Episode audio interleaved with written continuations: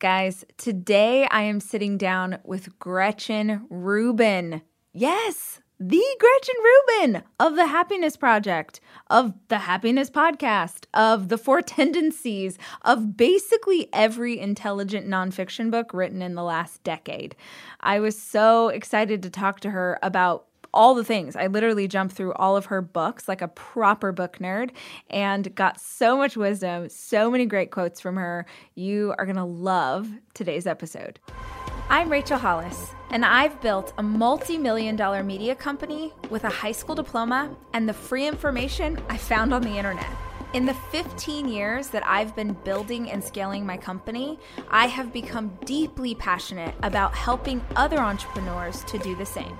So each week, I'll be sharing tangible and tactical advice and inspiring interviews with the same intention. These are the tools to change your life and your business. This is the Rise Podcast.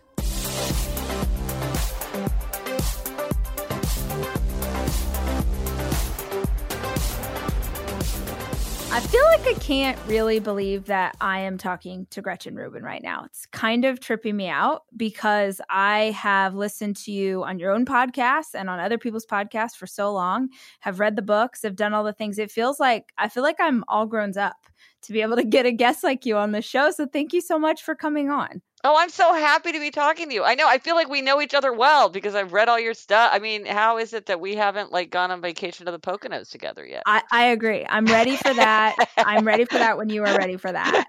Um, will you tell if if by chance someone listening has been living under a rock and they do not know who you are? Will you tell us about yourself? Yes, I'm a writer and um, I write about human nature. So I'm probably best known for my book, The Happiness Project, and I also wrote a book called Better Than Before, which is all about habit change change, the four tendencies, which is all about a personality profile that divides people into four personality types. And I have a new book called Outer Order, Inner Calm uh, Declutter and Organize to Make More Room for Happiness. And I also have a podcast called Happier with Gretchen Rubin, where um, every week I talk about ideas about how to be, you know, spoiler alert, how to be happier um, yep. with my co host, who is my sister, Elizabeth Craft, who's like a fancy showrunner in Hollywood. So we talk about tips and concrete manageable ideas and hacks um, about how to be happier. Yeah, and i i am a consumer of all the things. Um in fact it is it is funny. I was like to prepare for this i had sent someone i'm like hey just go get everything you can find of hers at barnes oh. and noble. Uh and it's a stack it's sister. a stack. so congratulations. Um i want to talk about I, I really want to dig into the different i know you have a new book and i want to be able to dig into the different ones because what i think is so incredible about what you do that i admire so much as someone who also writes nonfiction is you are really taking on totally different um, angles. Like uh, on on some level, I'm kind of like I don't want to say that I'm writing the same thing, but I'm trying to teach my audience kind of the same narrative as I take them through a journey. And I love that you are teaching them so many different things. So, can we start with the Happiness Project? Can we yeah. start there? Yeah. So tell tell us where and guys, I'm not I'm really not exaggerating this. Every single book that I, we're talking about today, you have to go buy.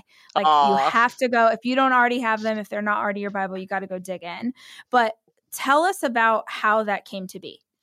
So I was finishing up my book that was called 40 Ways to Look at JFK and I'm sure you you know this from your own writing. When you're finishing up a book but it hasn't hit the shelves yet, there's kind of this open space because your job is kind of done and the next the next stage of your job has not yet come. And so I had a little moment of reflection and I was stuck on a city bus in the pouring pouring rain and I looked out the window and I thought, what do I want from life anyway? You know, I had one of these rare opportunities for reflection. And I thought, I want to be happy. And I thought, I say that, but I don't spend any time thinking about whether I am happy or whether I could be happier. And I thought, you know, I should have a happiness project. And that was the, the phrase that came to me. And I was like, all of a sudden, like, oh my gosh, I want to do this. And I, I, I did what I always do, which is I ran to the library and got this giant stack of book about happiness because I was like, ancient philosophy, contemporary scientists, pop culture, memoirs, novels, like what what can you make yourself happier? What is happiness? Um, and so I decided that what I would do for my happiness project is take a year because a year feels short enough to be manageable, but long enough that you could actually achieve some something measurable. And pick 12 themes of things that given my research I thought were likely to make me happier and that were priorities in my own life. And each month I would cuz I'm a systematic person, I would focus on something like work or friendship or love or you know whatever it might be and give myself a handful of concrete practical manageable resolutions that would actually potentially make a difference. Because I think a lot of times you read about happiness and you're like, "Oh, it seems so abstract." it's not that I disagree with it, but I just don't even understand how to relate this to my own life. So I was trying to take these big abstract principles and figure out ways to kind of make them happen in my life. And then I just kept saying like and then so the, so the happiness project is basically the report of what I tried, why I tried what I tried and what I found when I tried. Um, yes. you know, and so it's um I was sort of my own guinea pig. Yeah, and what were the things that like what were your biggest takeaways? Well, one of the things that was really interesting to me and has become more and more obvious and, and true for me as I've gone uh, gone through um, the, my subsequent research is that you know there is no magic one size fits all solution and people want to say like the secret to life is to get up at 6 a.m and go running first thing or you know and uh, or or you know everyone should have a hundred friends or, or and it's like well maybe every we're all different and and we're happiest when we have a life that reflects our own interests, our own values, our own temperament, our own, you know, um, character. And the more that I tried to unknow myself and shape my my life around what was true about me instead of some fantasy self or the way I, I assumed I should be or what other people expected me for, to be, then I became happier. So that one thing that the, like we each have to figure it out for ourselves that everyone's happiness project would be different. Mm-hmm. Um, was was really kind of important for me because I was like, well, just tell me the best things to do and I'll do them. And it's like, well, nobody can write that list. Only you can write that list for yourself.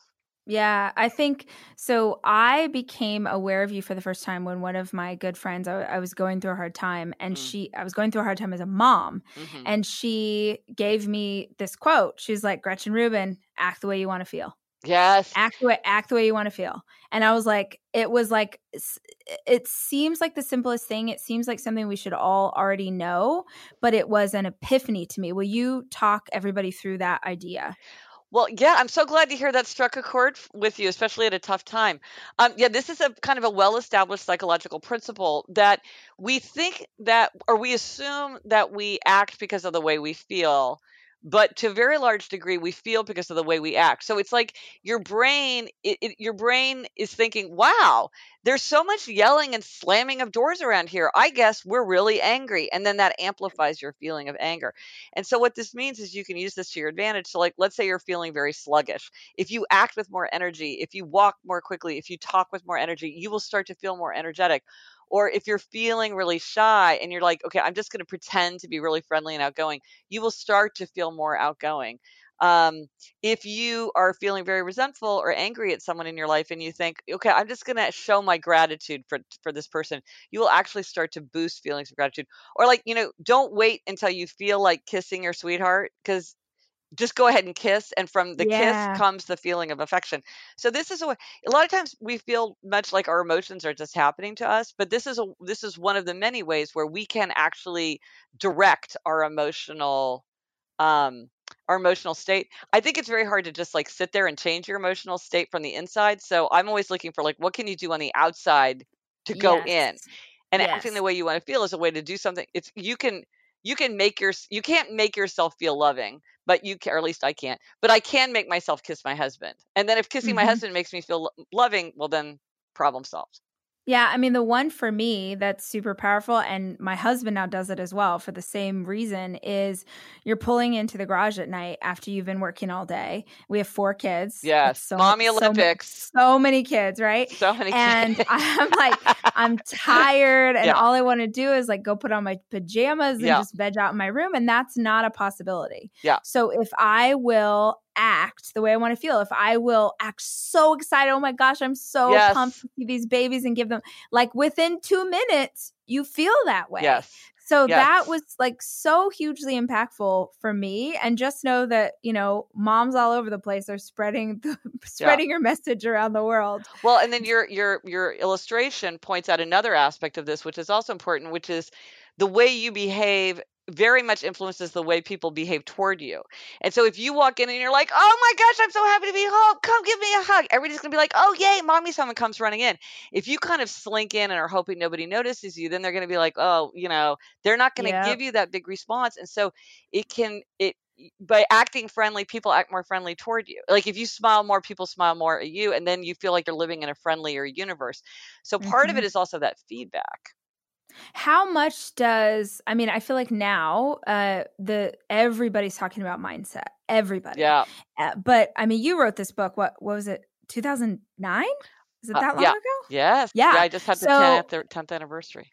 congratulations. Thank That's awesome. you. Um, Thank you. so so how much of of this journey for you was about learning to shift your mindset and change the way that you were thinking? And was that something that you felt like was easy to find information about at the time? Because now i feel like it's so popular but i gotta assume a decade ago it wasn't as pre- uh, prevalent. It's interesting because one of the things I love to read is like ancient philosophy and like the great essayists from the 18th century. And those folks were talking That about is all the this. fanciest Yeah. thing anyone has ever Oh, said to Oh me no! I, congratulations I, no, it, believe me, no. It, it, you know, if you have a taste for something like Samuel Johnson, it's definitely a guilty pleasure. It's not a guilty pleasure for everyone, but it's like he he gets all these zingers in. Um, you know, and so a lot of these truths are too ancient and too important to be new, uh, because the Mm. greatest minds in history have have been talking about this. They will use a different vocabulary, and maybe they don't have the research to back it up or whatever. But a lot of these ideas are out there, um, but maybe in different words. But um, certainly, seeing the research is is very fascinating, and seeing how people can like try to tease it and understand like why certain things might be true. But I felt like a lot of these ideas were familiar to me from reading like the you know you know William Hazlitt or whatever. Hmm I mean, I love that your guilty pleasure is ancient philosophy, and like legitimately, my guilty pleasure is Harlequin romance novels. So we're basically the same. I've read a. Harlequin novel myself. yes, there's room for a lot of different kinds of guilty pleasures. Yeah. um, I would love to segue into the four tendencies Yes. because I feel like I I can't remember which podcast it was, but I remember listening to you describe this on a podcast, and again, it was sort of like mind blowing for me. And I am obsessed with any kind of personality, Mm. anything. So I love the Enneagram, I love DISC, I love anything that sort of helps Yeah. us dig deeper into why we do what we do. Uh, will you talk listeners through this book? Yes. So the four tendencies is a personality profile that I came up with um, coming out of my book Better Than Before, which is all about habit change, to try to to explain certain habit patterns in why people could and couldn't successfully change their habits. I was trying to understand that, and I kind of stumbled on this framework. And it looks at how people meet expectations or resist expectations, which sounds super boring, but ends up being actually quite juicy.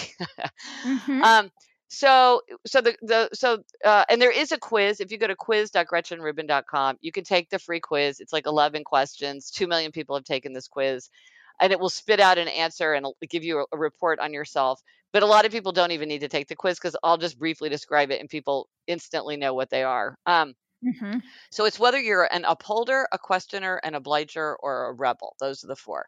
So we all face two kinds of expectations outer expectations, like a work deadline or a request from a friend, and inner expectations, my own desire to keep a New Year's resolution, my own desire to do a better job of washing my face every night. Um, that's my own inner expectation. So yes. upholders regularly meet outer and inner expectations. So they they keep the work deadline, they keep the New Year's resolution without much fuss. They want to know what other people expect from them, but their expectations for themselves are just as important. So their motto is discipline is my freedom. Then there are questioners. Questioners question all expectations. They'll do something if it makes sense. So they are making everything an inner expectation. If it meets their inner standard, they will do it, no problem. If it fails their inner standard, they will push back. They resist anything arbitrary, inefficient, uh, unjustified. They always need to know why. And their motto is I'll comply if you convince me why. Then there are obligers. Obligers re- readily meet outer expectations, but they struggle to meet inner expectations. And I got my insight into this tendency. This was sort of the origin of the whole tendencies framework was when a friend said to me, the thing that's weird is I know I'm happier when I exercise. And when I was in high school, I was on the track team and I never missed track practice. So why can't I go running now? Well, Mm, when she had a yep. team and a coach expecting her to show up, no problem. But when she was trying to go on her own, it's a struggle. So the so obligers need outer accountability to meet those inner expectations. So their motto is you can count on me and I'm counting on you to count on me. Then finally, rebels. Rebels resist all expectations, outer and inner alike. They want to do what they want to do in their own way, in their own time. They can do anything they want to do, anything they choose to do. But if you ask or tell them to do something, they're very likely to resist. And typically, they don't even like to tell themselves what to do. Like they wouldn't sign up for a 10 a.m. spin class on Saturday because they're going to think, I don't know what I want to. I, I just want to wake up on Saturday and see what I feel like doing. And I just the fact somebody's expecting me to show up is going to annoy me. Um, and their motto is, "You can't make me, and neither can I." Um, wow. So those are the four. And what are you? I'm an upholder. I'm an upholder too, like without question. Yeah. And I'm married to an obliger. Ah. And this is what like blew my mind when I heard you on this podcast and when I picked up the book for the first time is I am both internally and externally motivated and my husband is only externally motivated mm-hmm. so he if he has a coach if he has a yep. boss if he has someone yep. who is asking him he will kill it yeah but if it's exactly what you said if like he you know for years he was like oh i just want to get in shape and i'm like go to the gym like yes. stop eating you yes. know mcdonald's yeah but it i like could not understand why it was like we were speaking totally different languages. Yes. And I remember when you were explaining this, I was like, oh my gosh, that's us. Ah, that's interesting. Well, it's interesting because there there are diff- there aren't the same number of the four tendencies. So obliger is the largest tendency for both men and women. So your husband's okay. part of the largest. I mean, after that, questioner. Uh, my husband's a questioner. Um, okay. The smallest tendency is rebel. Um, and the and only slightly larger than rebel is upholder. So you and I are okay. kind of part of fringe personality types. And uh, is there like is there any um sort of study into like are people who are upholders like are they more successful in business? Like mm. is there anything like that? Well, you know, it's hard. It, the thing about it is, is that each of these tendencies includes people who are wildly successful and also big losers, and each tendency has its strengths, but then also its corresponding weaknesses and sure. limitations. And so, when you look at why somebody's successful in something, there's so many aspects of personality that that will influence whether someone's successful or not. But what I think is true is that um, if you're looking at an individual person, they do better when they're in a place where it doesn't go against the grain of their of their natural tendency. So like let's say you have mm-hmm. a questioner and this questioner is in a workplace where it's like, "Hey, listen, we're all team players here. We get the word from corporate and we execute. Like we're all here together and we're here to do what you want us to do." Questioner's going to be like, I'm not here to do uh, like the fact that corporate tells us to do it. Like, I don't know if I agree with that. Like, this doesn't make any sense to me. Like, no one's explaining to me why we're switching to this other software. And that might not help that questioner in that workplace. But at a different workplace, that aspect of the questioner's nature might be highly rewarded. And so I think it's a it's a matter of fit and getting yourself into a place where uh, your your all of your natural characteristics are a plus. For instance, rebels often do well in sales because in sales a lot of times the message is really listen man, whatever you got to do to get this sale, yeah. You got to do it. And a rebel feels totally comfortable with that whereas I'm like but what are the rules and what are the deadlines and like I feel like this isn't right and you know he wants me to like give him a little flexibility here but this is what corporate says you know like that would not I would not do well like that Mm-hmm. So it's mm-hmm. it's more about match. It's more about like finding a good match. And are there like for instance, if you if you're looking at the four tendencies, you have this um it's like a Venn diagram yes. of how they overlap with each other. So are there like um uh, you can't see my hands. I'm talking with my hands right now, but like people who are in opposition, like you're describing yep. the rebel to me, and it's like it makes my yep. skin crawl because yep. I'm like, what? You can't. There's no way to motivate yourself. I don't understand. So, yes. um, how does that work in in terms of like relationships? Well, it's so funny that you say that because I remember before even I uh, had come up with this framework, I was talking to a woman, and which who I now know she's sort of like one of my my seminal rebels because this conversation is like seared in my brain because she said so many things that were just blowing my mind. But I told her I was writing a book about habits, and she literally took a step back from me because for her, the idea of a, of a of a life governed by habits was so loathsome. Whereas to me, this sounded great. I'm like, yes, love, bring them on, more habits, yes. the more the better. So you're right. Upholder and rebel is a tough combination because their values are so uh, misaligned. Upholders tend to love planning and to do lists and calendars and execution. And if anything, they can get kind of rigid. It's hard for them to be flexible, it's hard for them to change at the last minute. Um, they kind of want to stay on course once they're on a course. Whereas rebels have a very high value of spontaneity. Like whenever anybody's talking about spontaneity, I immediately suspect that they're a rebel. Um, they want to do what they feel like doing. If they want to change, they want to change. Yesterday, this was the priority. Today, this is the prior- priority. Um, I'm not interested in like, I, I feel like cleaning the basement at 2 a.m. Yeah, maybe it's not the most efficient time, but that's what I feel like doing. And so that is a tough combination. Um, and in fact, what's interesting about rebels is when rebels are paired up, either in romance or in like a team, like a founding team of a company. If one person is a rebel, almost always the other person is an obliger. That is a very mm. that's that's the team that works best. If there's a rebel, almost always it's with an obliger. Luxury is meant to be livable. Discover the new leather collection at Ashley with premium quality leather sofas, recliners, and more all built to last. No matter how many spills, scuffs, or pet related mishaps come its way, the leather collection at Ashley is made with the durability you need for the whole family. Shop the new leather collection at Ashley and find chairs starting at $499.99 and sofas at $599.99. Ashley, for the love of home.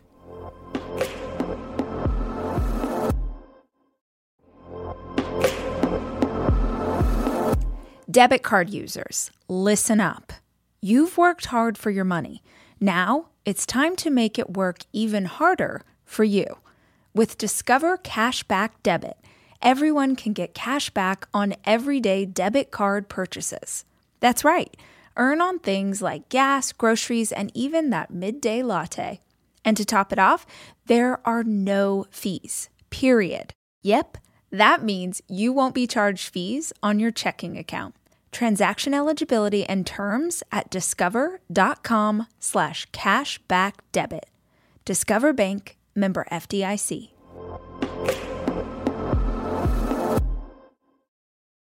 So, how does knowing what you are, how does how does understanding your personality better, how does it help you to make change in your life? Well, I mean, you and your husband are a great example because for you as an upholder, you're like, I need to exercise. I'm going to figure out a program, put it on the calendar, then I'm going to do that. So that's great. But then what about your husband? Well, if you know if I knew that your husband was an obliger, I'd say, okay, what you need is outer accountability. So, do you, can you take a class? Can you work out with yep. a friend who's going to be annoyed if you don't show up? Can you think of your duty to be a role model for your children? You want them to see you making exercise and a healthy life a priority, and you also want them to see you keeping your promises to yourself. So, you owe it to your children. What about your future self? Um, if you come to the end of 2019 and you're no further along in your health goals, are you going to be really disappointed in yourself? Can you work? Can you have a a coach, a health coach? You know, I have this app, the Better app. It's this free app, and people form accountability groups there just on anything, writing their PhD thesis, uh, gardening, whatever it is. Yeah. You know, so just get the accountability. If it's a rebel who's not exercising, well, I wouldn't do that at all because that would be very counterproductive because rebels don't like people looking over their shoulders or telling them what to do. So for a rebel, I'd be like, but you know what? You're an athlete. You know, growing up, you love sports, you love games, you like you love using your body. Yeah, you've fallen away from that a little bit right now. But hey, work can't control you. Like you're not going to be a slave to your desk. You're going to get outside, maybe on your lunch hour, because you're an athlete or you're a vital, healthy person, or like maybe you want to belong to a big gym where they have tons of classes, and every day you go and you try something new, and it's whatever you're in the mood for. Like you're not going to lock yourself in. Um, because rebels, it's like, what kind of person am I? What's my identity? And then like, what do I feel like doing? That those uh, what and and, and also like the idea of like, if you don't do something about this, your health is going to decline. You're going to be dependent on pain, pain medication. You're not going to be highly mobile. You're not going to be able to travel the way you want. Your choices are going to shrink and you're going to become dependent on other people. And like, it's not going to be as much fun to fly you're not going to feel you know you're you're not going to have that same sense of possibility that's really high value for rebels so they don't want to be controlled so that's that's the way you would do it for a rebel and a questioner so, yes. it's like this is the most efficient way to do it this is what's going to work for you you believe in this you've bought into this maybe you're going to customize it for yourself. Questioners love to customize. It's an experiment. They love to biohack. You're going to do this for a month and see how you feel. If you feel great, you'll keep doing it. If there's some if you don't, then you'll try the next thing which is like it's it's you having the ability to find the leverage that you yes. need to make the change yes Yes. Yeah, I love that. I yes. love that idea. The um, uh, I feel like with any of these, are you? Do you know your enneagram number? Are you into that?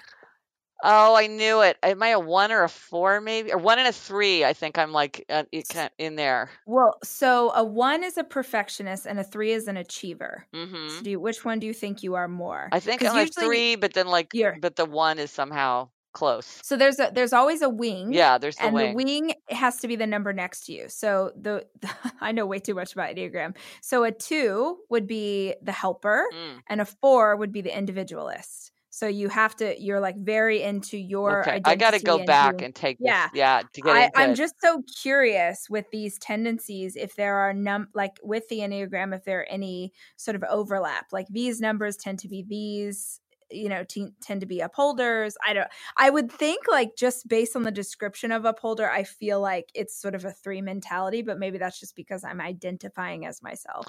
Well, you um, know, I, uh, my, I- I love all these personality frameworks like you. Like I love them, but I feel like they each have kind of their own nuance and their own strengths. absolutely. And then when you try to match them up, sometimes you kind of lose some of what makes that framework Special, yeah, interesting. and so I insightful. yeah, Mhm. so or like uh what is it? Myers Briggs. I have a friend who's like an expert in Myers Briggs and he did this whole analysis for me, but I was kind of like but I think it's kind of missing the point of Myers Briggs to do this. I feel like it, you know, but the one thing I will say is not true. People constantly are trying to tell me that the tendencies correspond to that houses of Hogwarts. And this is just Oh my gosh, are you kidding? And That's here- hilarious. Here is why not. Hermione, Fred, George. They are all Gryffindor. Yes, they are not all the same tendency. Absolutely Oh not. God. You know, so that I will say no. That is hilarious. Oh my gosh. I have not had anyone questioning that writing into my own work. So congratulations. Well, that Game of like Thrones, level. I tried to go through the entire like all the people in Game of Thrones. I mean, you can see the tendencies in action. Like they're they're very blatant. Even How fictional funny. people have tendencies often. Uh, we, I know I'm going out of order in the order that you wrote them, but w- can we talk about habits? What do you know about habits? Oh, what can you share with us about habits? So, yeah, Better Than Before is my book about habit change. And what I do is I identify the 21 strategies that we can use to make or break habits. And sometimes people are like, 21 is too many. Like, give me five. but actually, it's good to have 21 because some of them work really well for some people, but not for other people. So, you want to know everything that you can choose from. So, you can really cherry pick the ones that are the ones that you respond to best. And so, it's like, mm-hmm. okay, like the strategy of abstaining. So for people who are facing strong temptation, some people do really like me, do really well when we give something up altogether. It's easier for us to have none than to have a little bit. But then some Mhm. people do better when they have a little bit or they have something sometimes and they get kind of panicky and rebellious if they give something up altogether. So the strategy of abstaining is a very very powerful strategy for some people. And then for other people, it's not effective at all. So it's kind of like, is this on your list or off your list? And maybe you've never tried it. So try it and see if it helps you. You will either find it like, oh my gosh, it's so much easier to abstain than I ever knew. It sounds hard, but it's actually easier if you're an abstainer. And that's really true. Or you're like, no, this is kind of like making me wig out. This is not my way. And then you're like, okay, well, now you know something about yourself. Abstaining doesn't work for you. But, and then some of them, like the strategy of convenience, strategy of inconvenience, very powerful strategies that are basically universal or the strategy of other people we're all influenced by other people's strategies so, so some of them are universal but then some of them are more um, are more uh, some people have an affinity to more than others So good. What are the habits like that you think make the biggest difference in your day to day? Well one of the strategies is called the strategy of foundation and it talks about like the four habits that are kind of at the core of self mastery and self mastery is something that we want a lot of and you write about this all the time in your own vocabulary like we want to be able to meet our aims for ourselves we want to keep our promises to ourselves we want to like set our aims in the right places so that we you know make ourselves happier healthier more productive more creative. Um, and the strategy of foundation is um, to get enough sleep to get some exercise which is not like an hour spin class it's like a 20 minute walk Mhm. um, to eat right uh, eat right which means like don't let yourself get too hungry weirdly a lot of times people eat too much because they've gotten too hungry so you skip breakfast you skip lunch and then you eat everything in the vending machine or yeah um or and then also and this led to my book outer order inner calm was to um create order because and i was very surprised by that that the degree to which people's people felt like if i get control over the stuff in my life i feel more in control of myself um, which is kind of irrational, but it's a useful illusion.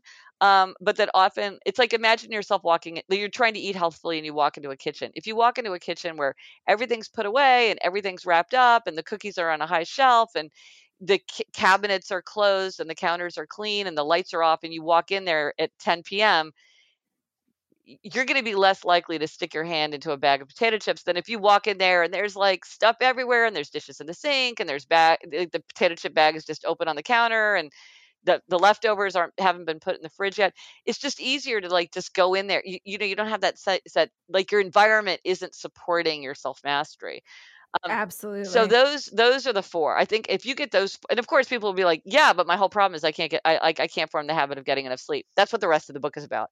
But if you can get these four things nailed down, you've made major, major progress. Um, into, Absolutely. Do, do you agree?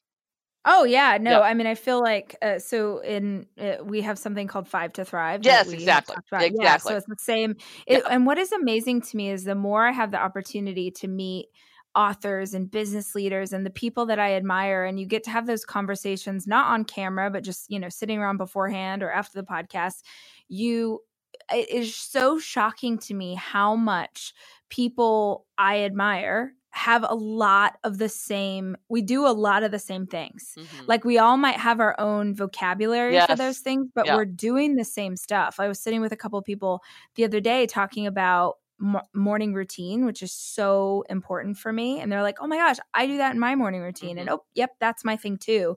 And it's, I feel like the reason, if you're listening to this, you're like, yeah, this is not the first time I've heard someone tell me that I need to get enough sleep. Yeah. Like, there's a reason that yeah. you keep hearing about it. Yeah. And it it trips me out. Do, is it do you think there's a certain amount of sleep we're supposed to have or just what is right for our body? Because I love The Rock that's random. I love The Rock. Yeah. I think he's great.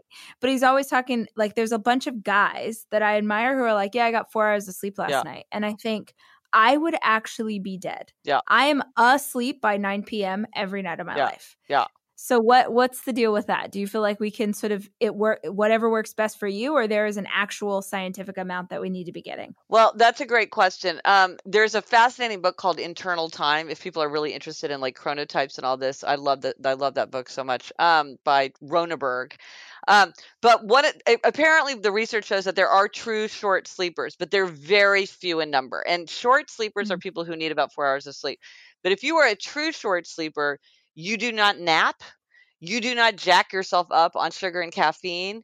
Uh, you do not like instantly fall asleep the minute you get in on an airplane or you're in a movie theater or like you're sitting, you know, like you're sitting on a couch reading a story to your daughter and then all of a sudden you're asleep.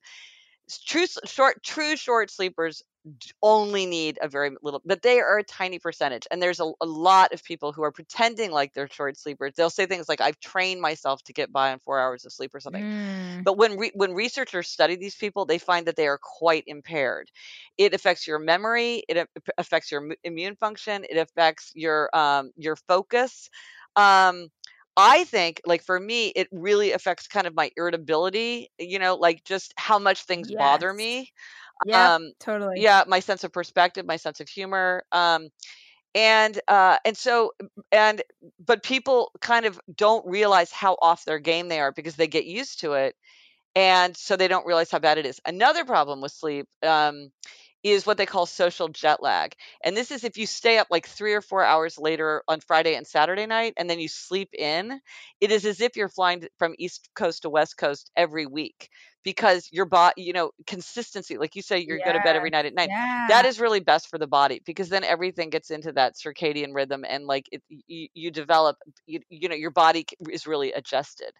Um, that is such a good analogy. I never thought of yeah. it like that. That is good analogy. Social jet lag. Um, and so, but I think more and more people are really waking up up to how sleeping and exercise aren't just about like they're they go so much deeper into our health our longevity, our our cognitive function, uh, our memory, like all these things, much more than even we realized. Like research is just like every day. I feel like I, I I'm reading a new study about like, oh, by the way, it turns out if you exercise, you get an. I, I like you know emailed my daughter in college like exercise improves memory function immediately you know i'm like you're in exam period like you got to go for a run um yeah so uh, these things are very important and i think a lot of people kind of pride themselves on like ooh i don't need sleep because i'm such a you know i'm so hardcore. It's like yeah you're probably really not on your a game the way you think you are. So i have this theory that if you want to know what an author is going through in their life mm. read their most recent book. Uh, do you feel like as you've written your way through all of these studies and done all of this research that you were i mean obviously with the happiness project but are you trying to answer the questions that you have and then sharing it with the audience? Or do you feel like there are some books that you've written that you felt like the community really asked for and you were trying to help them oh, solve? well interesting. Well you, you know they say me, research is me search. Um, and definitely i'm always trying to understand myself and kind of what i think through writing. It's like what do i think about this? I don't know until i read a book about it. Um, but but um but i will say that with outer order that was something where i'm like i feel this way but also other like i was seeing that other i was like i thought this was just like my private like thing that i got such such a kick out of creating outer order and like i begged my friends to let me come over and help them clear clear their closets. But it's actually quite widespread and so that was something where i was like you know what? I'm not the only one that feels like this. Um like so i was responding or like with better uh, better than before the book about habit change one of the things that puzzled me after the happiness project and happier at home came out was people kept saying to me well how did you get yourself to follow all those resolutions? And i'd say well you know i mm-hmm. just picked things that i thought would make me happier and then i did them and if they made me happier i kept doing them. And they'd look at me really puzzled and they'd say but yes. how did you get yourself to do them? And i was like i don't understand what the problem is here. You probably feel the same way as it rachel? Yes, as, as 100% so so part of it i was trying to understand like they are experiencing something or being puzzled by something that i don't experience. So i was trying to answer a question for myself but it was a question that was prompted by uh, a response i was getting from my readers. I am taking my four children away this weekend to go skiing. And I think if you're a parent like me, you understand how important it is to have a kitchen available to you when you have four kids, which is why Airbnb is always the place that I head to just make the vacation easier. And I have always used Airbnb as a place to stay, whether it was for work or family or a girls' weekend. But more and more, my friends are using Airbnb in a totally different way as a business, as a way to invest in property and earn money for it. While you're away, your home could be an Airbnb. Hosting can easily fit into your lifestyle, and it's a great way to earn some extra money. Your home might be worth more than you think. Find out how much at airbnb.com/slash host.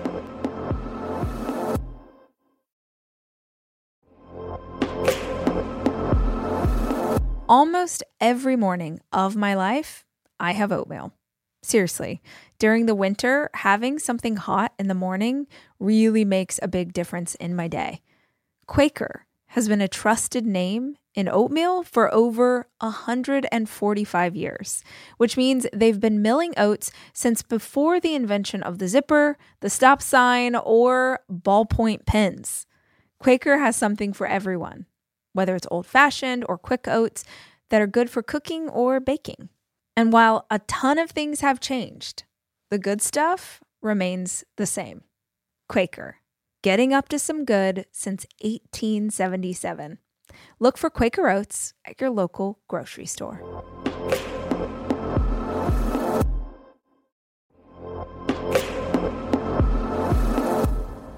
Guys, no two listeners of the show are exactly alike, which means that no two vacations you take are going to be exactly alike either. And if you're looking for a place that will serve all of you, Texas has a vast landscape of cultures, regions, destinations, and activities that allow for an infinite number of different travel experiences. I love Texas so much, I moved my family there for five years. Because here's the deal Texas has it all. Are you a beach person? We got you. If you love a rugged vacation, not my jam, but there's plenty of campgrounds, hiking trails, and state parks galore. My favorite part about Texas? The food. It is the thing I miss the absolute most. Whether you love barbecue or Tex Mex or just want to be in cities that take their food very seriously, you can enjoy live music, visit internationally recognized art museums, and check out thrilling cowboy experiences. Visit traveltexas.com slash get your own to get the only trip to Texas that matters. Yours. That's traveltexas.com slash get your own.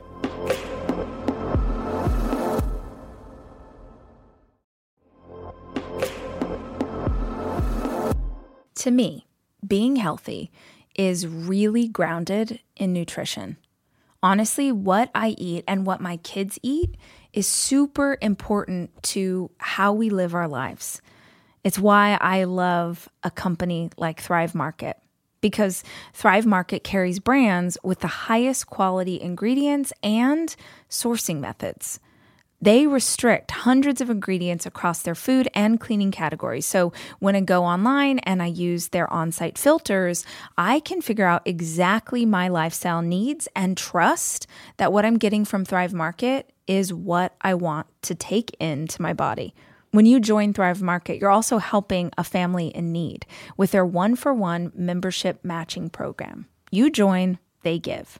You can join in on the savings with Thrive Market today and get 30% off your first order plus a free $60 gift.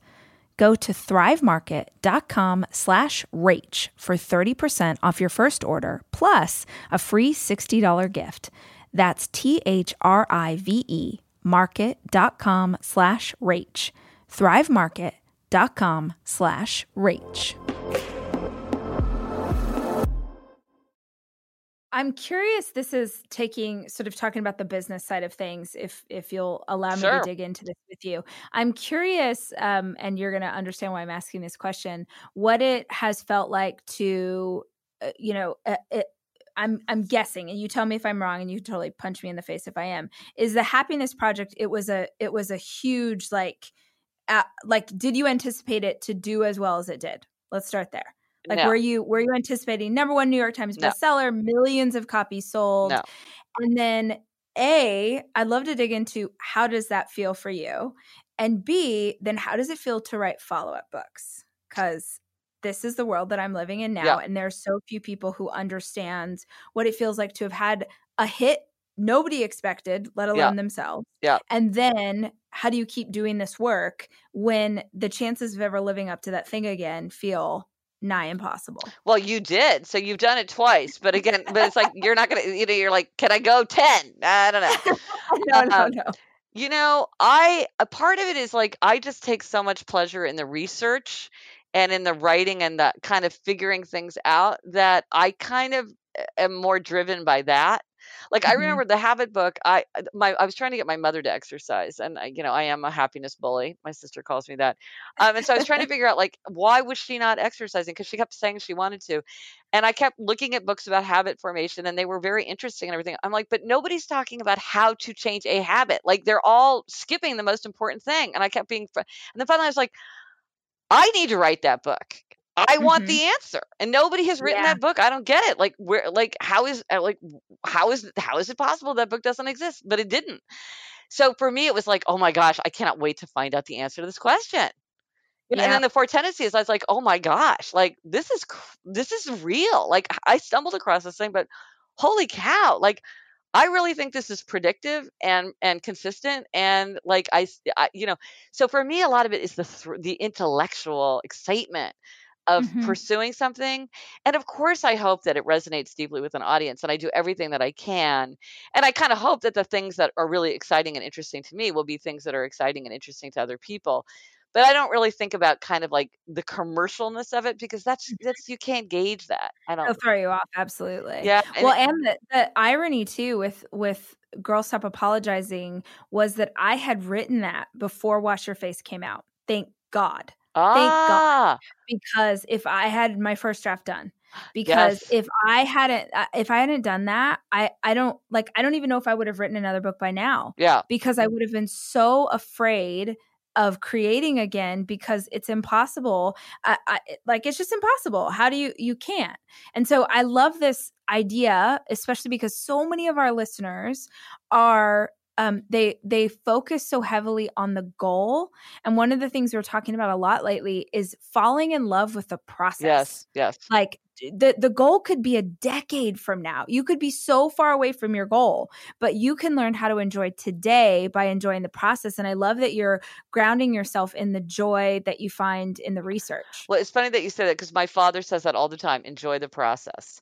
And it's Mhm. actually one of my 12 personal commandments because it's so true. Because um because the thing is if you enjoy the process even if like i wrote my book uh, 40 ways to look at jfk you, uh, you do not know this but when a book fails uh, in the marketplace what they tell you is it did not find its audience. That's how they put it. So that book did not find its audience but i had such a joyful time i loved writing that book. I mean i just loved writing i love writing all of my books and so i'm like would i not have done it no, I would not have wanted to miss out on the experience of writing that book because I enjoyed the process so much.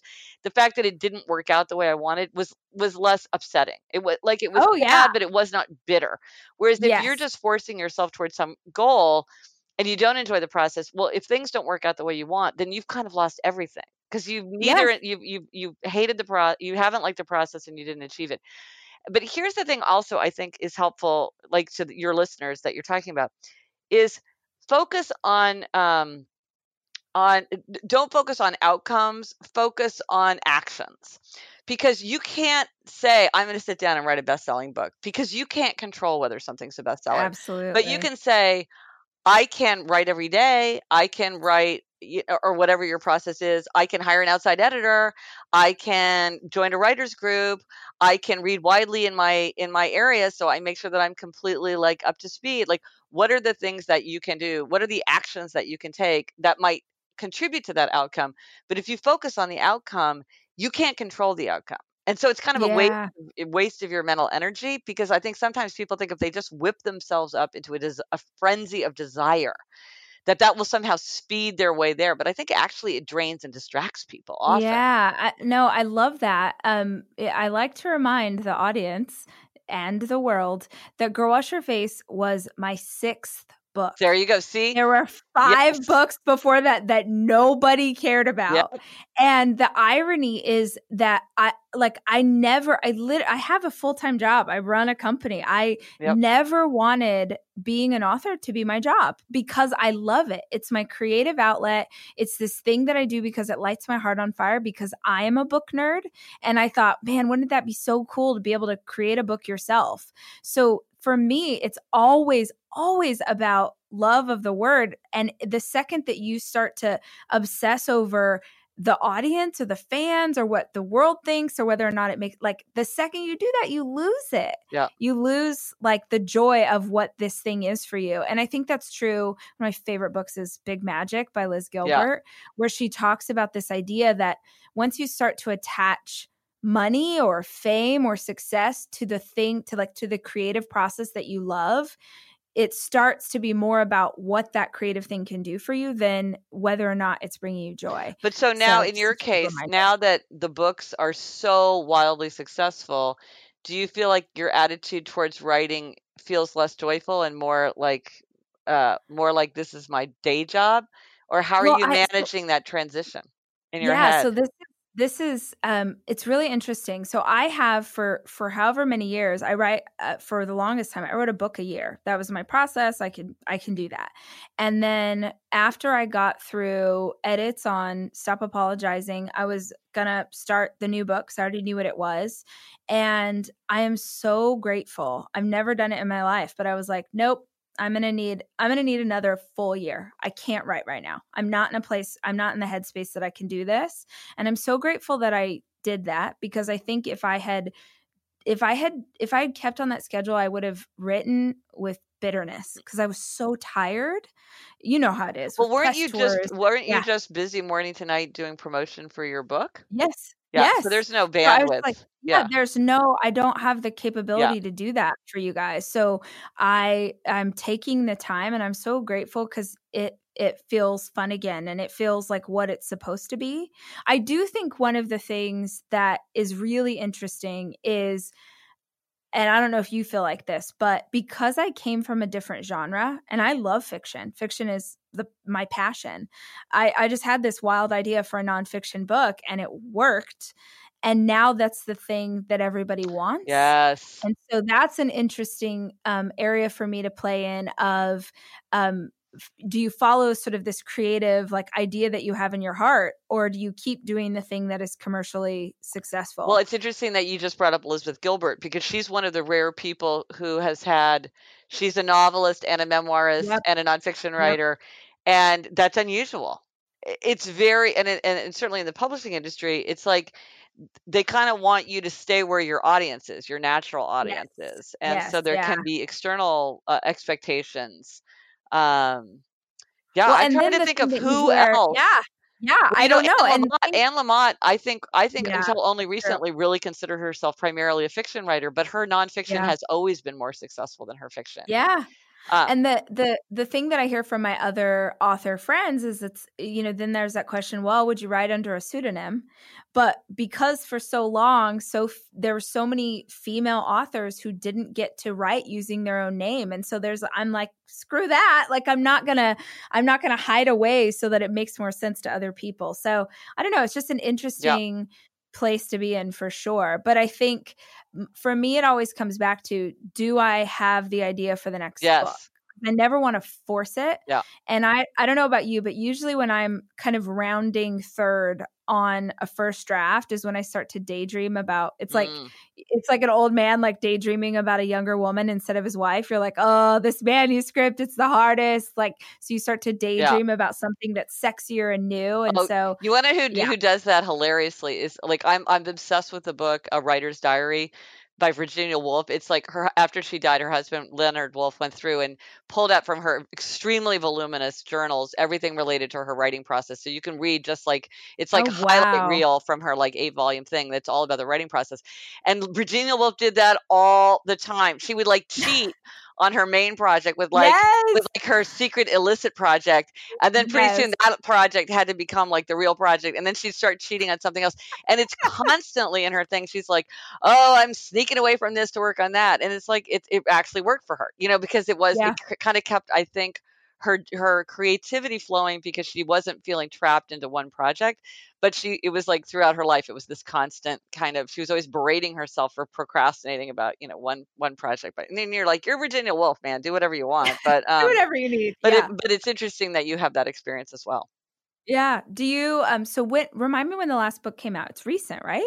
March 5th, 2019 oh, was Outer Order. Yeah, it is. I, I remember because I was doing a binge on the podcast. I ah. realized I listened like 25 episodes in a row when I was on a business trip. I get uh I do that with podcasts where I'm like, give me everything. Yeah. Um, and I remembered the pre-order campaign because I remember coming back to my team and being like, man, Gretchen Rubin's pre-order campaign is really smart. Oh, like, you're so, so nice smart. to say so. Oh no, it is because you the idea we have had a ton of success with doing some kind of video or course, and I know you did that.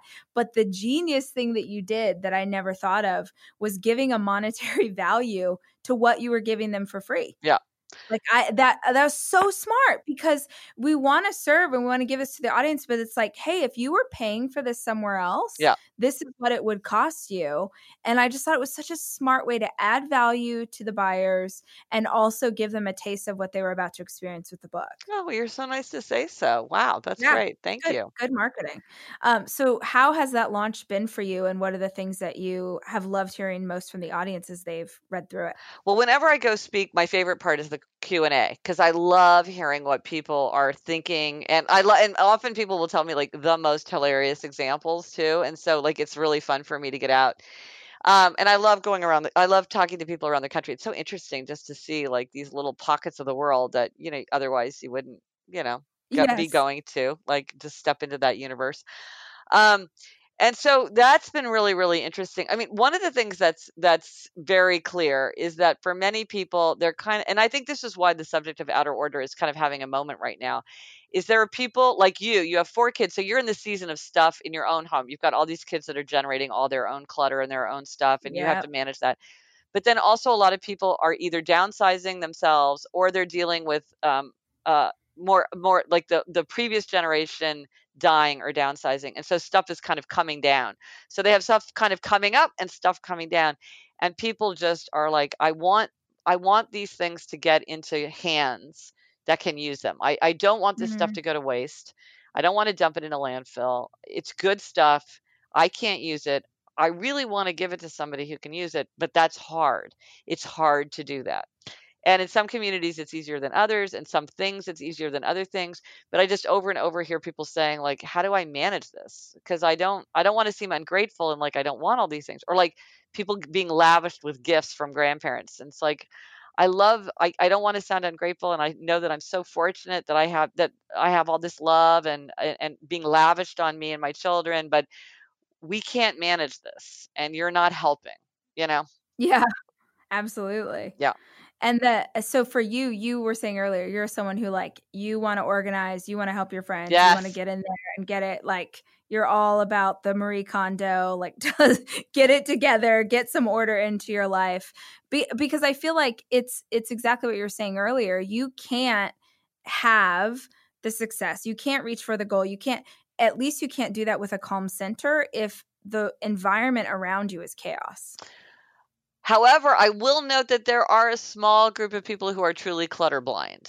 So, like my sister, who's the co-host of the Happier podcast, yeah. like there are some people where they really don't see it, and it's amazing to me. And I'm like, I don't understand wh- how does this not bother you?